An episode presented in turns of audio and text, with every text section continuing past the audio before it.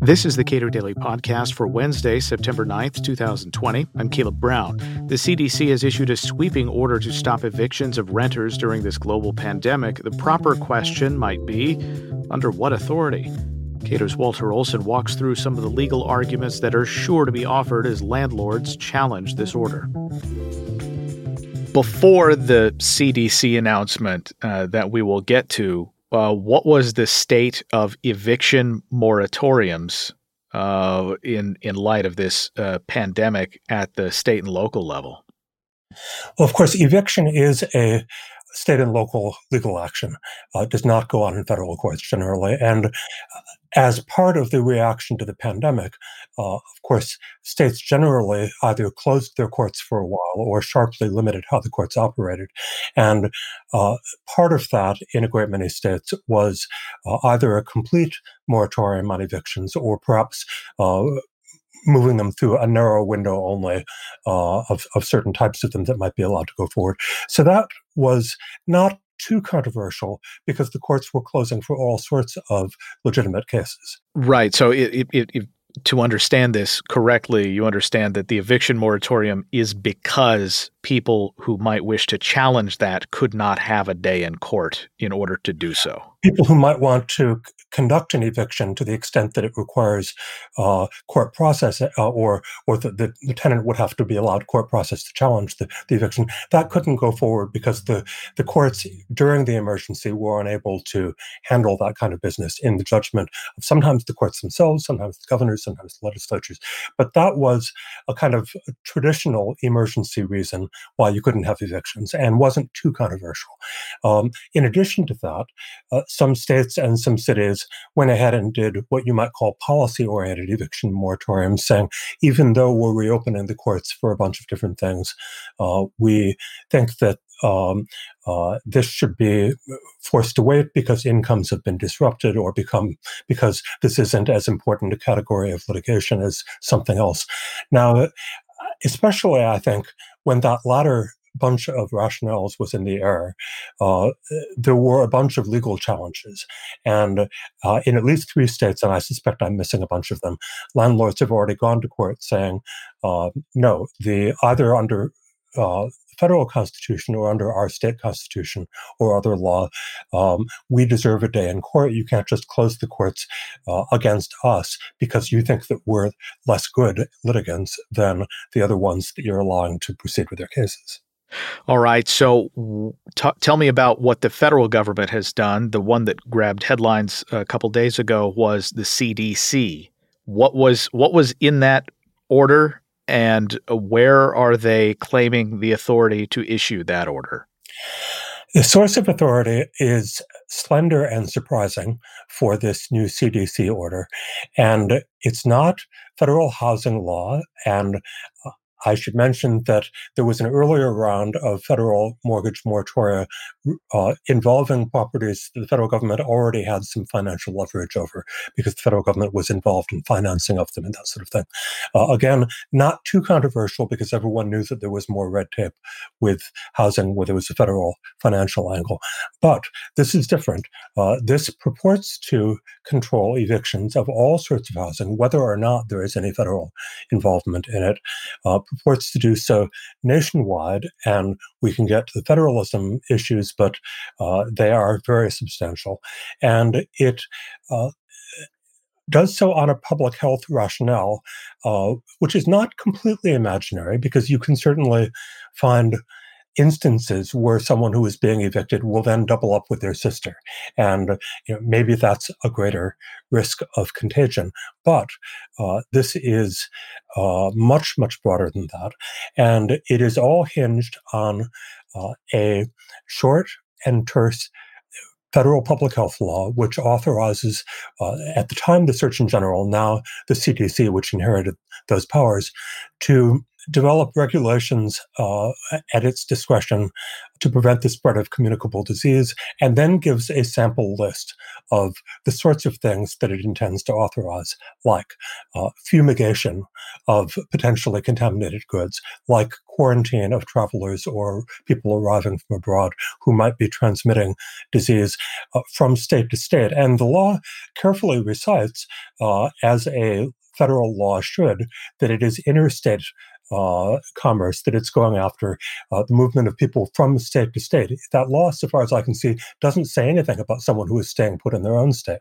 Uh, you begin to see the chasm between what's contemplated in this law, things like pest control and the ability to uh, make people wait out uh, quarantine periods with what is going on in this order, which is reaching into obviously intrastate uh, economic transactions, rewriting contracts uh, between people who neither of whom were planning on leaving their states, and doing so with this. T- very tenuous, speculative uh, kind of rationale that maybe some of these people uh, would have had to move into more crowded quarters.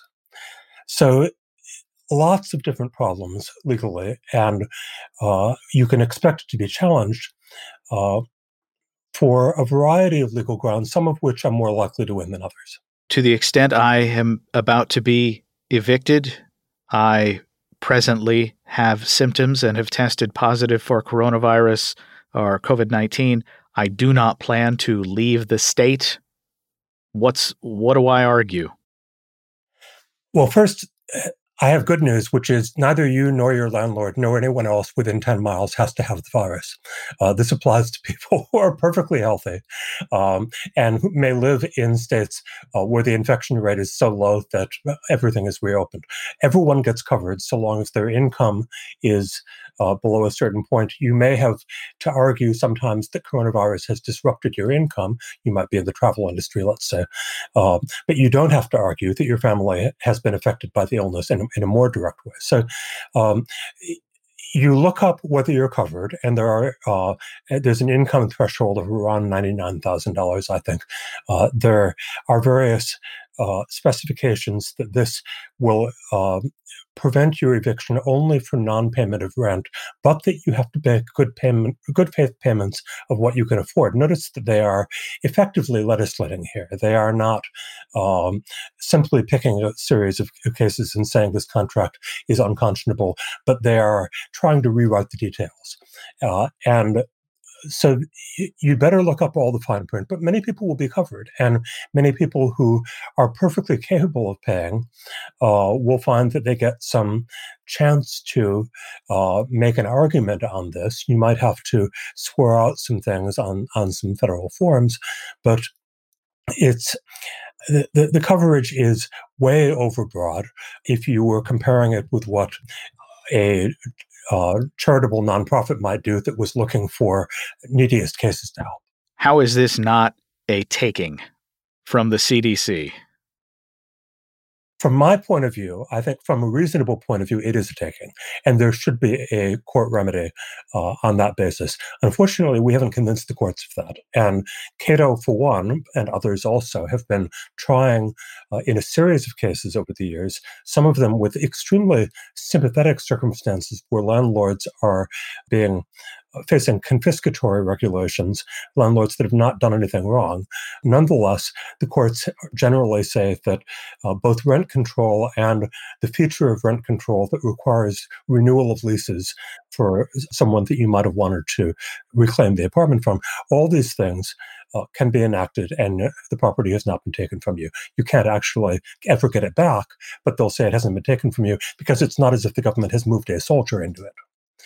So the uh, so the law starts out very unfavorable on takings, and it starts out unfavorable also on some areas like um, the contracts clause, uh, laws for the impairment of contracts, where I think a plain direct reading should say that the landlord should win in this case. Contracts have been impaired. Um, however, that's not the way the courts see it.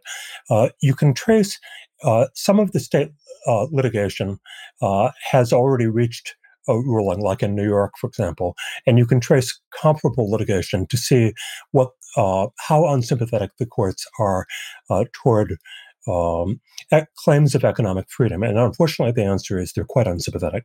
Doesn't mean that they're going to uphold this, though, uh, because even though the courts uh, are not in a very good place as far as defending property rights, uh, they do act as hall monitors on uh, some other constitutional issues and on administrative law issues.